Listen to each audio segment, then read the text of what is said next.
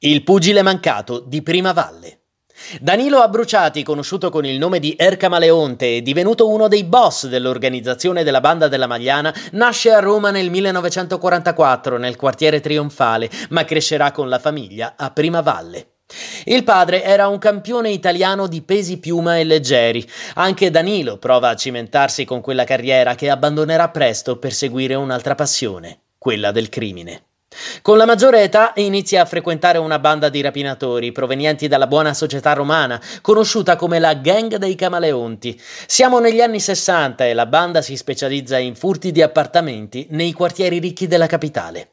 Verrà arrestato e portato in carcere a Milano. Qui conosce il boss della malavita meneghina, Francis Turatello, e stringe rapporti di amicizia con lui, fino ad entrare in contatto con la banda dei marsigliesi.